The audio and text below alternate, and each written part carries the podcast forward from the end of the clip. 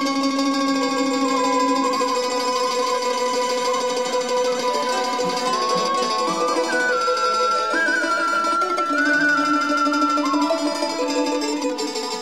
ยุไทย PBS ร่วมกับสถานีวิทยุเสียงสื่อสารมวลชน คณะการสื่อสารมวลชน และสถาบันวิจัยสังคม มหาวิทยาลัยเชียงใหม่ เสนอสารคดีชุด วิถีชาติพันธุ์ไทยในล้านนา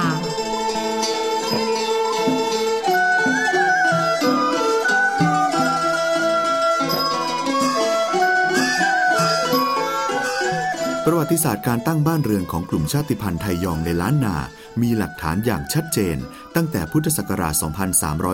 2325 ทั้งหลักฐานจากเอกสารคำบอกเล่าในช่วงการฟื้นฟูบ้านเมือง ภายใต้การนำของพระยากาวิละ เป็นการตั้งถิ่นฐานของกลุ่มชาติพันธุ์ใหม่ บนพื้นที่เดิมของอารยธรรมหริพูนชัยล้านนา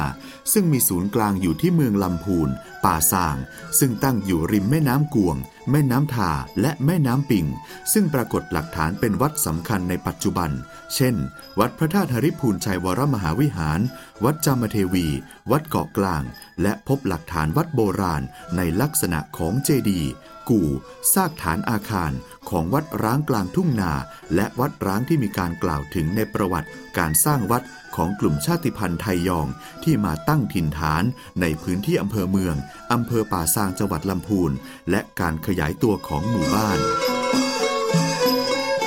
ในการสร้างวัดของกลุ่มชนที่เข้ามาในช่วงพุทธศตวรรษที่ 24 เป็นต้นมา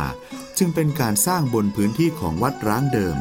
ซึ่งมีลักษณะเป็นเนินดิน มีซากฐานอาคาร และสิ่งประหลักหักพังต่างๆ โดยประวัติวัดหลายแห่งได้กล่าวถึงการสร้างวัดขึ้นใหม่ บนที่วัดร้าง เช่น ประวัติวัดสันกำแพง ตำบลมะกอก ประวัติวัดบ้านเหล่าพระเจ้าตาเขียว ตำบลบ้านเรือนอำเภอป่าซาง จังหวัดลำพูน ดังนั้นประวัติของกลุ่มชาติพันธุ์ไทยยองในล้านนา และการสร้างวัดจึงได้เริ่มขึ้นอย่างชัดเจนในช่วงต้นพุทธศตวรรษที่ 24 ภาพปูนปั้นประดับผนังวิหารวัดบ้านเหล่าพระเจ้าตาเขียว กล่าวถึงการทุดงของครูบากึ๋งม้า พระเถระจากพม่าที่ได้พบเห็นโขง พระพุทธรูปในป่ารก และถูกปกคลุมด้วยเถาวันและพบพระพุทธรูปปางสมาธิองค์ใหญ่อยู่ภายใน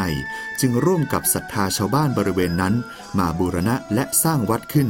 ตั้งชื่อตามองค์พระพุทธรูป ซึ่งพระเนตรทำจากแก้วสีเขียวที่มีค่า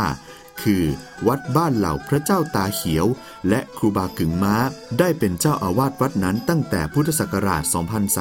2395 ถึง 2413 นอกจากนี้ยังได้พบหลักฐานของวัดร้างตามพื้นที่อำเภอป่าซางจำนวนหนึ่ง ที่ยังคงเหลือหลักฐานอยู่ เช่น กลุ่มเจดีย์ประตูโขง ฐานอาคารมนดบบริเวณริมน้ำปิง ซึ่งไหลผ่านเขตตำบลปากบ่อง ตำบลบ้านเรือน เช่น บ้านบ่อข่าว บ้านศพทา พื้นที่บริเวณทุ่งนา เช่น บ้านดอนตอง ตำบลแม่แรง จากหลักฐานด้านประวัติวัดที่มีการเล่าสืบต่อกันมานั้น สันนิษฐานว่า ได้มีการติดต่อกันทางพุทธศาสนา ระหว่างกลุ่มชาติพันธุ์เดียวกัน ในพื้นที่ต่างๆ ในเขตล้านนา มาเป็นเวลานาน เป็นประธานนำชาวบ้านแผ้วถาง ปรับพื้นที่เพื่อสร้างวัดขึ้น ร่วมด้วยคณะศรัทธา ซึ่งเป็นผู้นำชุมชน หรือเป็นผู้ที่ชุมชนให้การยอมรับ มาร่วมในฐานะคารวาสเช่น หลักฐานการบูรณะวัดพระนอนม่อนช้าง ซึ่งมีจารึกกล่าวไว้โดยละเอียดสรุปความว่า เมื่อจุลศักราช 1156 มีพระมหาสาธุเจ้าวิสุทธวังโส วัดสปุง และสาธุเจ้าปัญญาวัดเชียงราย กับสาธุเจ้าเทพินวัดบ้านถองเป็นประธานฝ่ายสงฆ์ และประธานฝ่ายคารวาสองค์สมเด็จพระเชษฐาเจ้า และพระยารัตนหัวเมืองแก้ว เป็นประธานได้มาเป็นประธานซ่อมแซมองค์พระนอนพุทธไสยญาติให้ดีขึ้น พร้อมกันนั้นได้สร้างอุโบสถไว้อีกหลังหนึ่ง ส่วนการบูรณะวัดเก่า หรือการสร้างวัดขึ้นใหม่โดยศรัทธาชาวบ้าน เพื่อสร้างวัดประจำหมู่บ้านได้มีหลักฐาน เช่น วัดสันกำแพง ประมาณพุทธศักราช 2190 มีชาวสปุง อาทิ นายเทพ นายจอม นายอุ่น นางอิน ได้เข้ามาทำการแผ้วถาง เพื่อใช้เป็นที่ทำไร่ทำสวน ใกล้ๆบริเวณนี้ ได้พบวัดแห่งหนึ่ง มีกำแพงซ้อนกันถึงสามชั้น และมีซากสิ่งประหลักหักพังของวัดร้าง จึงเห็นว่าควรบูรณะเพื่อเป็นการฟื้นฟูพระพุทธศาสนาให้สืบต่อไป จึงได้ชักชวนนายใจ นายห้อยยานะ จากบ้านป่ามุ่นมาช่วยกันบูรณะวัดร้างแห่งนี้ พร้อมด้วยชาวบ้านศรัทธาประชาชน โดยได้อาราธนานิมนต์ท่านครูบาอุปละ เป็นประธานในการบูรณะ พร้อมด้วยอาศัยแรงศรัทธาของคนที่มาทำไร่ทำสวนในละแวกนี้ นอกจากผู้นำในการสร้างวัดแล้ว พบว่าบางวัดได้กล่าวถึงการก่อสร้างถาวรวัตถุต่างๆ ในวัด โดยฝีมือของชาวบ้าน เช่น ประวัติวัดบ้านหวาย กล่าวถึงครูบาติฆมังคละ ซึ่งเดินทางมาจากรัชฉาน ระยะเวลาที่เดินทางเข้ามายังหมู่บ้าน อยู่ในช่วงเวลาเดียวกันกับครูบาศรีวิชัย ได้ทำการตัดไม้แผ่วถางขยายชุมชน สร้างเจดีย์บนที่เป็นหนองน้ำลึก โดยการถมหนองน้ำลักษณะการก่อสร้างโดยฝีมือและแรงงานของชาวบ้าน ในการปั้นอิฐเพื่อทำการก่อ เช่นกำแพงวัดวิหาร เจดีย์รวมทั้งถาวรวัตถุต่างๆ ภายในวัด ซึ่งสันนิษฐานว่ามีสลาเกาเป็นผู้ควบคุมการก่อสร้าง โดยลักษณะของสถาปัตยกรรมในวัดของกลุ่มชาติพันยองในช่วงก่อนพุทธศักราช 2500 เหลืออยู่ไม่มากนัก เนื่องจากการบูรณะปฏิสังขรณ์อาคารที่มีความสุดโทรมอยู่เสมอ รวมทั้งการนำของสลาผู้มีความเชี่ยวชาญด้านสถาปัตยกรรม เช่น พระครูเวรุวันพิทักษ์ เจ้าอาวาสวัดพระพุทธบาทตากผ้า อำเภอป่าซาง พระครูวิสิตปัญญากร วัดแม่สารบ้านตองอำเภอเมืองจังหวัดลำพูนเป็นต้น ลักษณะหนึ่งของอาคารประเภทอุโบสถ วิหารในท้องถิ่นก่อนการสร้างด้วยเครื่องไม้ สันนิษฐานว่าเป็นการสร้างด้วยเครื่องผูก หรืออาคารไม้ แต่มุงหญ้าคาเพื่อสร้างเป็นวิหารตามที่ปรากฏในประวัติวัดบ้านเหล่า ความว่า วิหารหลังเก่าก่อนมุงคา แต่ว่าสร้างสมัยใดไม่ทราบ ต่อมาก็มุงดินขอโบราณ ต่อมาก็มุงกระเบื้อง อายุเก่าที่สุดเท่าที่ทราบคือ พุทธศักราช 2442 ในปัจจุบันได้มีการสร้างขึ้นมาใหม่ ลักษณะของการสร้างสถาปัตยกรรมด้วยไม้ไผ่ มุงด้วยหญ้าคา ได้ปรากฏอย่างชัดเจน บนผนังกำแพงแก้ว รอบเขตพุทธาวาสวัดพระบาทห้วยต้มอำเภอลีจังหวัดลำพูน เกี่ยวกับประวัติของครูบาชัยวงศาพัฒนา เมื่อครั้งบวชเป็นพระภิกษุ โดยมีครูบาพรหมจักร วัดพระพุทธบาทตากผ้า เป็นพระอุปชา โดยการทำพิธีในศาลามุงด้วยหญ้าคา จากการเก็บข้อมูลของดร สุวิภาจำปาวัน นักวิจัยศูนย์เรียนรู้ชาติพันธุ์ไทยในล้านนา สถาบันวิจัยสังคม มหาวิทยาลัยเชียงใหม่ พบว่าการตั้งชื่อวัดของกลุ่มชาติพันธุ์ไทยยอง มีแนวคิดในลักษณะเดียวกับการตั้งชื่อวัดของกลุ่มไทยยวน โดยมีการตั้งชื่อตามลักษณะภูมิประเทศ พันธุ์พืช หรือสัตว์ที่พบในพื้นที่ หรือสิ่งก่อสร้าง ซึ่งมีลักษณะพิเศษแตกต่างจากพื้นที่อื่น โดยมีความเป็นรูปธรรมในการพบเห็น นอกจากนี้ยังพบการตั้งชื่อตามความเชื่อ หรือตำนานของชุมชนที่เล่าสืบต่อกันมา เช่น เรื่องเกี่ยวกับพุทธประวัติ โดยวัดและหมู่บ้านมักมีชื่อเดียวกัน หลักฐานเกี่ยวกับการตั้งชื่อวัดนั้นไม่ปรากฏเป็นเอกสาร แต่เป็นหลักฐานจากมุกปาฐะหรือการเล่าสืบต่อกันมา ของคนในพื้นที่นั้น ตัวอย่างเช่น การตั้งชื่อตามความเชื่อเกี่ยวกับการเสด็จมาของพระพุทธเจ้า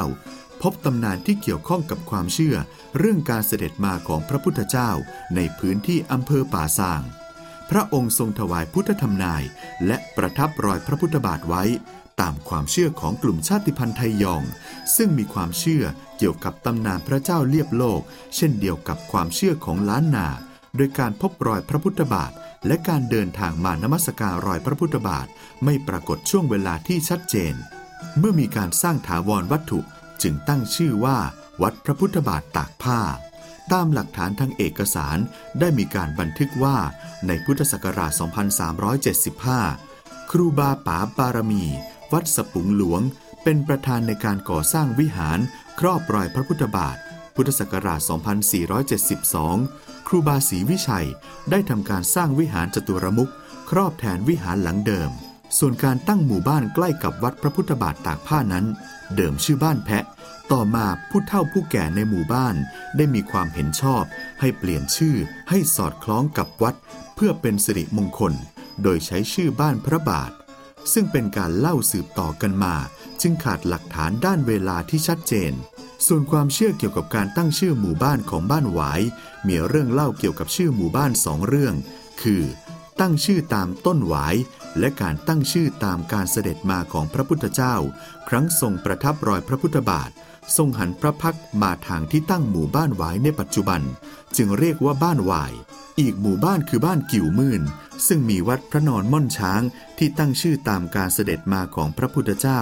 หลังจากเสด็จไปวัดพระพุทธบาทตากผ้า ทรงประทานพระเกศา ซึ่งปัจจุบันเชื่อว่าประดิษฐานอยู่ในองค์เจดีย์วัดพระนอนม่อนช้าง ส่วนพระนอนไม่ปรากฏช่วงเวลาที่สร้าง แต่ได้มีการบูรณะเมื่อพุทธศักราช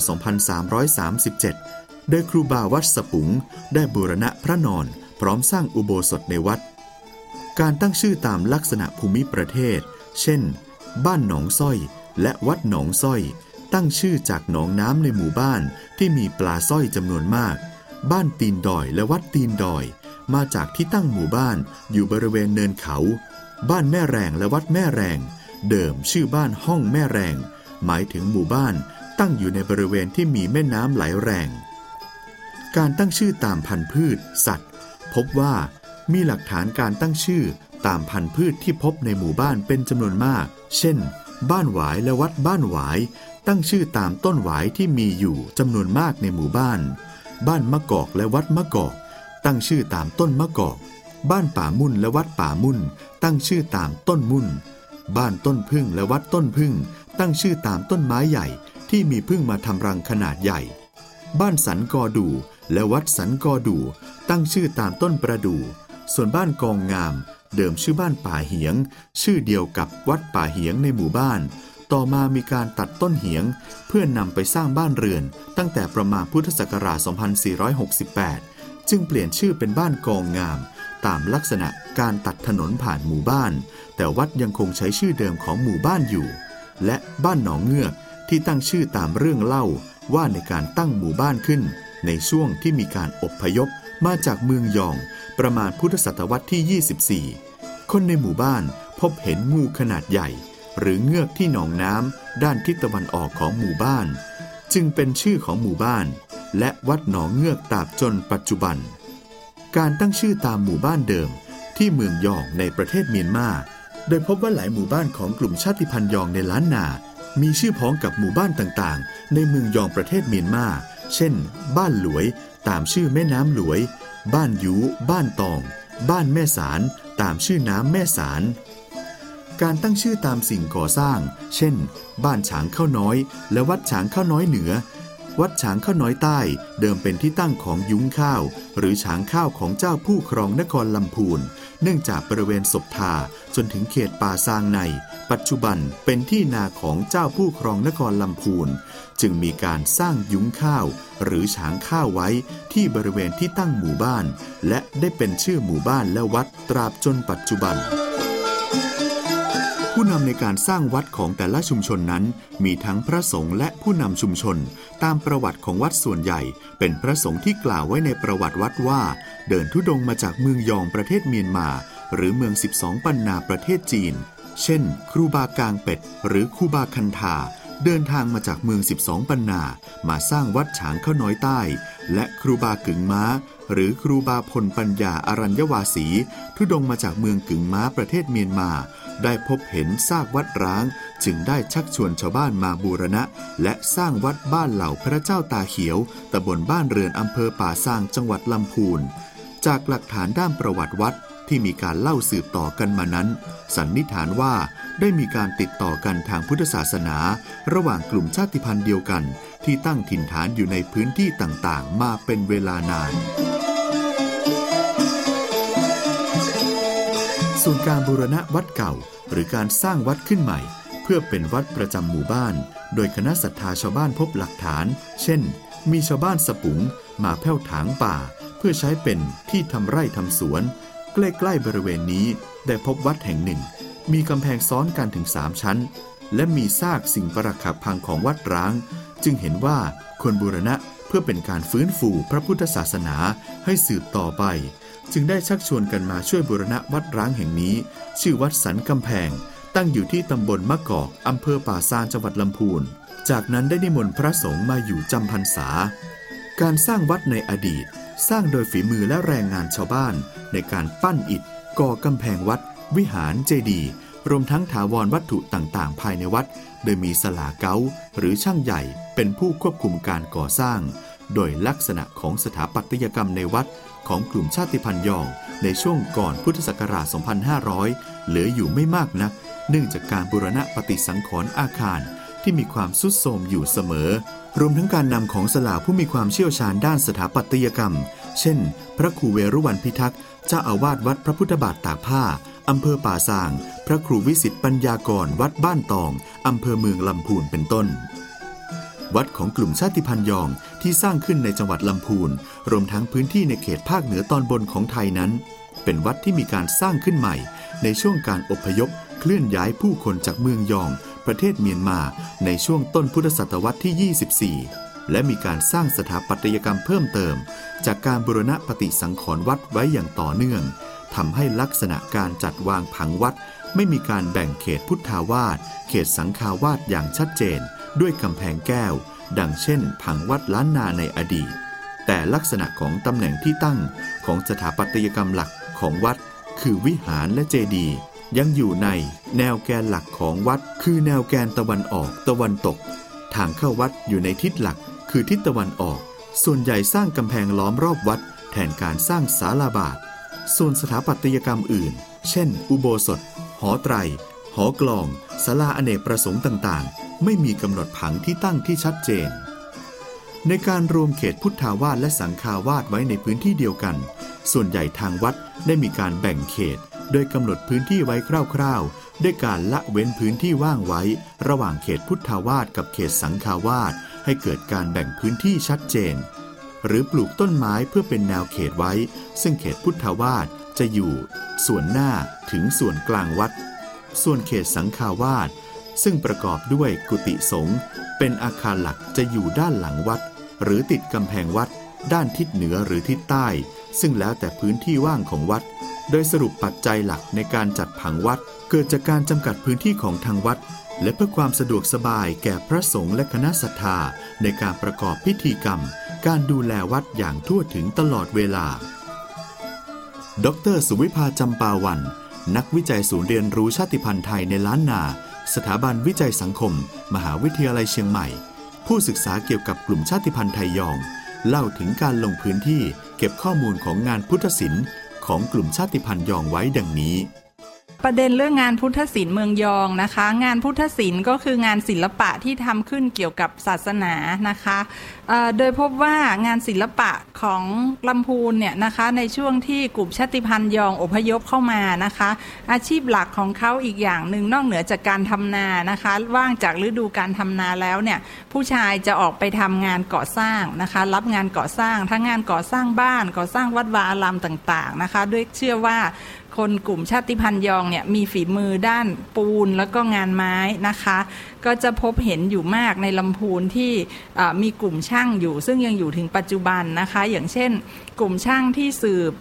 เทคนิคการก่อสร้างมาจากครูบาเขื่อนคำนะคะ หรือพระครูเวลุวันพิทักษ์เจ้าอาวาสอดีตเจ้าอาวาสวัดพระพุทธบาทตากผ้า ตอนปัจจุบันท่านมรณภาพไปแล้ว แต่ว่าลูกศิษย์ท่านยังคงอยู่นะคะ คือท่านจะ สอนเรื่องของเทคนิคการทำปูนปั้นนะคะ การก่อซีเมนต์อะไรต่างๆ ใช้เหล็กอะไรพวกนี้นะคะ เป็นนวัตกรรมการก่อสร้างนะคะ ก็จะเห็นตัวอย่างของงานศิลปกรรม งานฝีมือของครูบาเขื่อนคำเนี่ยก็ที่วัดพระพุทธบาทตากผ้านะคะ บนยอดดอยที่มีการทำเจดีย์สี่ครูบาหรืออะไรต่างๆ ลูกศิษย์ของท่านก็ออกไปมีบทบาทในการ สร้างงานพุทธศิลป์นะคะ ทั้งภาคเหนือเองแล้วก็ภาคกลางหรือหลาย ๆ พื้นที่นะคะ จากการที่ได้เข้าไปสัมภาษณ์เนี่ยก็จะไม่ค่อยเจอตัวช่างเท่าไหร่นะคะ ไปรับงานในภาคอื่น ๆนะคะ นอกเหนือจากภาคเหนือด้วยนะคะ งานหลักก็คือการ สร้างวิหารสร้างเจดีย์ศาลาต่างๆ รวมทั้งทำซุ้มประตูอะไรต่างๆ ที่เป็นลวดลายปูนปั้นประดับกระจกอย่างเงี้ยค่ะ คนยองจะมีฝีมือตรงนี้นะคะ อีกกลุ่มหนึ่งก็คือกลุ่มของอท่านรองเจ้าคณะจังหวัดนะคะ พระครูวิสิตปัญญากรนะคะ ก็ท่านออยู่ที่วัดแม่สารบ้านตองนะคะ วัดแม่สารบ้านตองนี่จะมีกลุ่มช่างฝีมือที่ทำงานปูนปั้นอยู่มากนะคะ ก็รับงานในลักษณะเดียวกันนะคะ ก็พบว่าพระสงฆ์ทั้งสองรูปเนี่ยนะคะท่าน ได้ศึกษาและถ่ายทอดงานด้านก่อสร้างนะคะ อยู่ในวัดเหมือนกับคอยสอนพระเนนให้มีอาชีพต่อไปเมื่อลาสิกขาออกไปแล้วเนี่ยก็สามารถไปประกอบอาชีพเป็นช่างก่อสร้างได้นะคะ แล้วกลุ่มคือกลุ่มชาติพันธุ์ยองส่วนใหญ่เนี่ยนะคะเมื่อเขาอพยพเข้ามาอยู่แล้วเนี่ยก็รับงานแบบนี้นะทำให้บ้านเรือนหรือวัดวาต่างๆ มีลักษณะเป็นรูปแบบเดียวกันนะคะ โดยแบบแผนของวัดเนี่ยก็จะมี การเปลี่ยนแปลงไปตามยุคสมัยนะคะ ใช้สิ่งของวัสดุก่อสร้างที่ทันสมัยมากขึ้น แต่ว่ายังคงเเรื่องของทิศทิศทางนะคะ เรื่องขององค์ประกอบสถาปัตยกรรมภายในวัดเหมือนเดิมนะคะ ก็คือวัดจะหันหน้าไปทางทิศตะวันออกนะคะ แล้วเขาจะสร้างวิหารหันหน้าไปทางทิศตะวันออก แล้วก็มีเจดีย์อยู่หลังวิหารอย่างเงี้ยนะคะ รูปแบบเจดีย์ส่วนใหญ่ที่พบเนี่ยก็จะเป็นรูปแบบที่รับมาจากพระธาตุหริพุนชัยนะคะแล้วเรายังพบอีกว่าในช่วงสมัยที่ครูบาเขื่อนคำท่านยังมีชีวิตอยู่นะคะ ท่านได้นำศิลปะและความเจริญทางด้านพุทธศาสนาเรื่องของการก่อสร้างเนี่ยกลับไปที่เมืองยองด้วยนะคะ ท่านไปบูรณะวัดพระธาตุจอมยองนะคะ ก็มีการนำ รั้วนะคะไปล้อมรอบองค์พระธาตุอะไรอย่างเงี้ยนะคะ แล้วก็มีการปูพื้นอะไรต่างๆ ด้วยวัสดุที่เป็นกระเบื้องเป็นอะไรต่างๆ เหล่านี้นะคะ แล้วก็ทำให้ศิลปะของ ไทยนะเขาเรียกศิลปะไทยเนี่ยเข้าไปเผยแพร่ในเมืองยองมากขึ้นนะคะ เราก็ต้องยอมรับในเรื่องของความเปลี่ยนแปลงนะคะ เมื่อมีสิ่งใหม่เข้าไปสิ่งเก่าก็ไม่อาจดำรงรักษาอยู่ได้นะคะวิหารเจดีย์อะไรที่ผุพังไปตามการเวลาก็จะถูกซ่อมแซมด้วยงานฝีมือในรูปแบบใหม่นะคะ วิหารไม้ วิหารปูนขาวหรืออะไรต่างๆ ก็จะถูกซ่อมแซมแล้วเปลี่ยนเป็นอาคารที่สร้างด้วยคอนกรีตเสริมเหล็ก ลายปูนปั้นเหมือนกับทางภาคเหนือของไทยอะไรอย่างเงี้ยนะคะ ด้วยงานฝีมือแบบนี้ที่กลับไปที่เมืองยองนะด้วยท่านถือว่าท่านกลับไปดูแลบ้านเกิดของท่านอะไรอย่างเงี้ยนะคะ แล้วก็ นอกจากวัดวาอารามต่างๆ แล้วเนี่ยบ้านเรือนก็เหมือนกันนะคะ แบบแผนของบ้านก็จะเปลี่ยนไปบ้านก็จะเป็นรูปแบบบ้านสมัยใหม่ที่มีความทันสมัยมากขึ้นอย่างเงี้ยนะคะ ก็คือการเปลี่ยนแปลงทางวัสดุก่อสร้างทำให้รูปแบบสถาปัตยกรรมในพื้นที่เปลี่ยนไปด้วยอย่างเงี้ยค่ะ อันนี้ก็คือ ผลที่ได้จากการออกสำรวจงานพุทธศิลป์ในเมืองยองนะคะ ก็จะเห็นลักษณะการเปลี่ยนแปลงที่พอเข้ามาที่ประเทศไทยปุ๊บเขามีฝีมือมีอะไรต่างๆ เขาก็สร้างและพัฒนางานของตัวเองขึ้นมาเป็นช่างสกุลต่างๆนะคะ สกุลของครูบาเขื่อนคำสกุลของอท่านพระครูวิสิตปัญญากร ซึ่งตอนนี้ท่านก็ดำรงตำแหน่งเป็นรองเจ้าคณะจังหวัดลำพูนเนี่ยนะคะก็มีอยู่ 2 กลุ่มหลัก แล้วยังมีกลุ่มเล็ก ๆ อีกนะคะ ที่ออกไปตั้งเป็นกลุ่มช่าง แล้วก็รับงานก่อสร้างนะคะทั้งบ้านเรือนทั้งวัดวาอารามต่างๆ ก็เผยแพร่อยู่ทั่วประเทศค่ะ โดยสรุปรูปแบบงานพุทธศิลป์ของกลุ่มชาติพันธุ์ยองในเมืองลำพูนมีเอกลักษณ์ดังนี้ การสร้างเจดีย์ของกลุ่มชาติพันธุ์ยอง สร้างตามอย่างต้นแบบเจดีย์สำคัญในพื้นที่ เช่นการสร้างเจดีย์ตามแบบพระธาตุหริพูนชัย ซึ่งได้รับความนิยมสร้างตั้งแต่ช่วงทศวรรษ 2460 เป็นต้นมา และสร้างตามแบบพระธาตุเจ้าจอมยอง โดยการนำของครูบาเขื่อนคำ ได้นำมาสร้างครอบเจดีย์แบบพม่า ที่วัดฉางเข้าน้อยเหนือในพุทธศักราช 2528 เพื่อสร้างความเป็นเอกลักษณ์และอนุสรณ์สำหรับกลุ่มชาติพันธุ์ยองในจังหวัดลำพูน ให้ระลึกถึงเมืองยอง ซึ่งเป็นบ้านเมืองเดิมของบรรพบุรุษ โดยกลุ่มสลาลำพูน ซึ่งประกอบด้วยสิทธิ์ของพระครูเวรุวันพิทักษ์เจ้าอาวาสวัดพระพุทธบาทตากผ้าอำเภอป่าซาง และพระครูวิสิทธิปัญญากร เจ้าอาวาสวัดบ้านตองอำเภอเมือง และลูกศิษย์ได้นำรูปแบบพระธาตุหริพูนชัย เป็นแบบในการก่อสร้างอย่างแพร่หลายทั่วจังหวัดลำพูน และพื้นที่ใกล้เคียง นอกจากนี้ยังพบเจดีย์แบบพม่าที่เหลืออยู่ในอำเภอป่าซางหลายองค์ ที่สร้างขึ้นตั้งแต่กลางพุทธศตวรรษที่ 25 โดยชาวพม่าที่มาทำกิจการค้าไม้ในจังหวัดลำพูนได้จ้างชาวพม่ามาควบคุมการก่อสร้าง ซึ่งกลุ่มชาติพันธุ์ยอง ที่เป็นคณะศรัทธาในวัดเหล่านี้ ได้ให้ความสำคัญแก่องค์เจดีย์โดยการบูรณะปฏิสังขรณ์และจัดพิธีส่งน้ำเป็นประจำทุกปี ในปัจจุบัน รูปแบบของเจดีย์ที่พบในเขตเมือง และอำเภอป่าซางจังหวัดลำพูน ที่มีกลุ่มชาติพันธุ์ยอง อาศัยอยู่อย่างหนาแน่น มีสองแบบหลักคือ 1. เจดีย์ทรงกลม 2. เจดีย์ทรงปราสาทยอดเจดีย์ซึ่งแต่ละแบบ มีรายละเอียดที่แตกต่างกันไป ตามการสร้างตามเจดีย์ต้นแบบ และฝีมือของกลุ่มสลา โดยกลุ่มชาติพันธุ์ยองส่วนใหญ่ที่นับถือพุทธศาสนา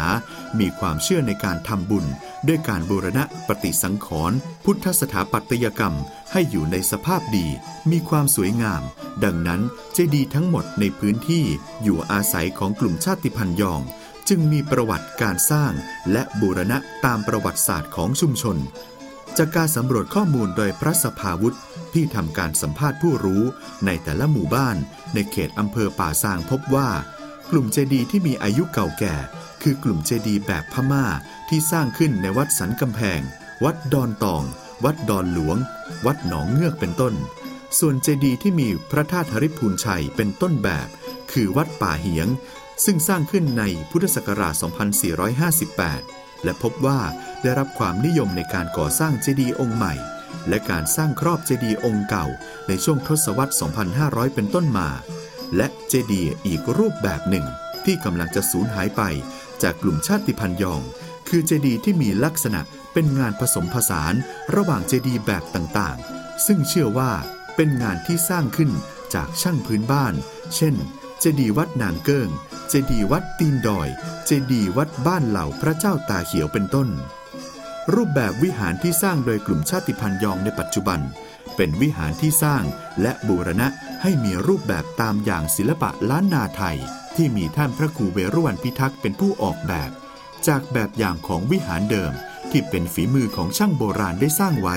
คือลวดลายการประดับตกแต่ง และองค์ประกอบส่วนหน้าบันที่มีโก่งคิ้ว เครื่องบน ตกแต่งด้วยพญานาค พร้อมกับการตกแต่งกลางสันหลังคา เป็นปราสาทเฟื้อง ผสมผสานกับสถาปัตยกรรมไทย คือการเปลี่ยนวัสดุก่อสร้าง เป็นคอนกรีตเสริมเหล็ก อาคารมีขนาดใหญ่ และมีสวดทรงที่สูง จึงเป็นรูปแบบที่แพร่หลายอยู่ในวัดของกลุ่มชาติพันธุ์ยองจนถึงปัจจุบัน